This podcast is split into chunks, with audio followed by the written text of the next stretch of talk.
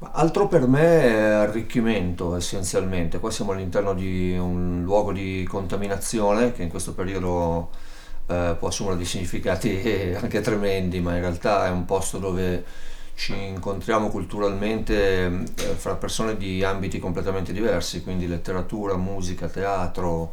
eh, videoarte, chi più ne ha più ne metta, perché la mia esperienza è sempre stata eh, quella del confronto, del confronto appunto con, con, l'altro, col diverso, con persone che ti portano delle esperienze che tu non hai ancora vissuto, anche viaggiando molto ho incontrato un, e ho visto un sacco di situazioni lontane dalla mia realtà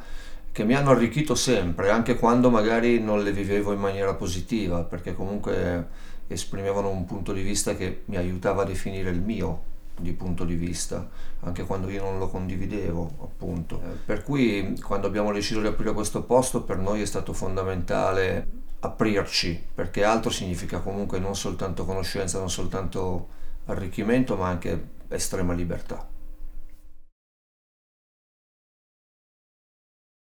Ancora è sempre stato un crocevia eh, nelle, mie, nelle mie scorribande musicali per la penisola siamo spesso passati da Ancona perché appunto un crocevia di esperienze fra chi si recava al sud e chi invece si recava al nord ed è sempre stato un luogo molto stimolante, molto vivo. Devo dire un, un luogo molto interessante perché è un luogo che ha delle grosse potenzialità di crescita ancora, crescita culturale e anche imprenditoriale. Eh, però poi alla fine le cose le fanno le persone e vedo che c'è una grossa sete, una grande sete di cambiamento, una grande sete di crescita culturale, una grande sete di crescita in generale